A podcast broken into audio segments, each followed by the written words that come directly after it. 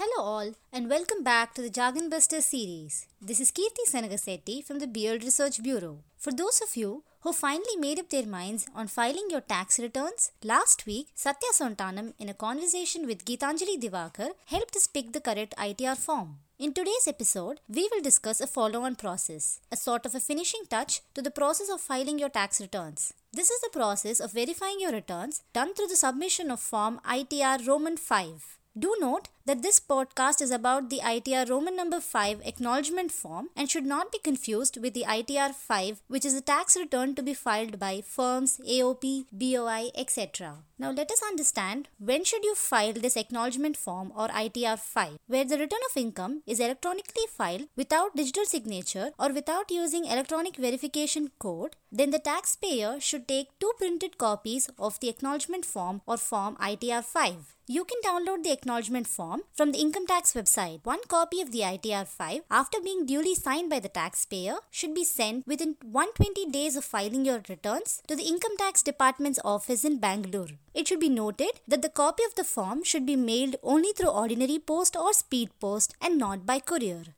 The other copy of the ITR 5 may be retained by the taxpayer for his records. In today's digitally driven world, most of you must sure be taken aback by the idea of sending a mail by post. Here's the good news. You can also complete the process of verification electronically. You can e-verify your tax return using either your net banking account, Aadhaar OTP or bank account number or demat account number. For instance, those of you wishing to e-verify using your Aadhaar number can do so if your Aadhaar number is linked to your PAN card. You can now select the option I would like to generate an Aadhaar OTP to e-verify my return on the income tax website while verifying your returns.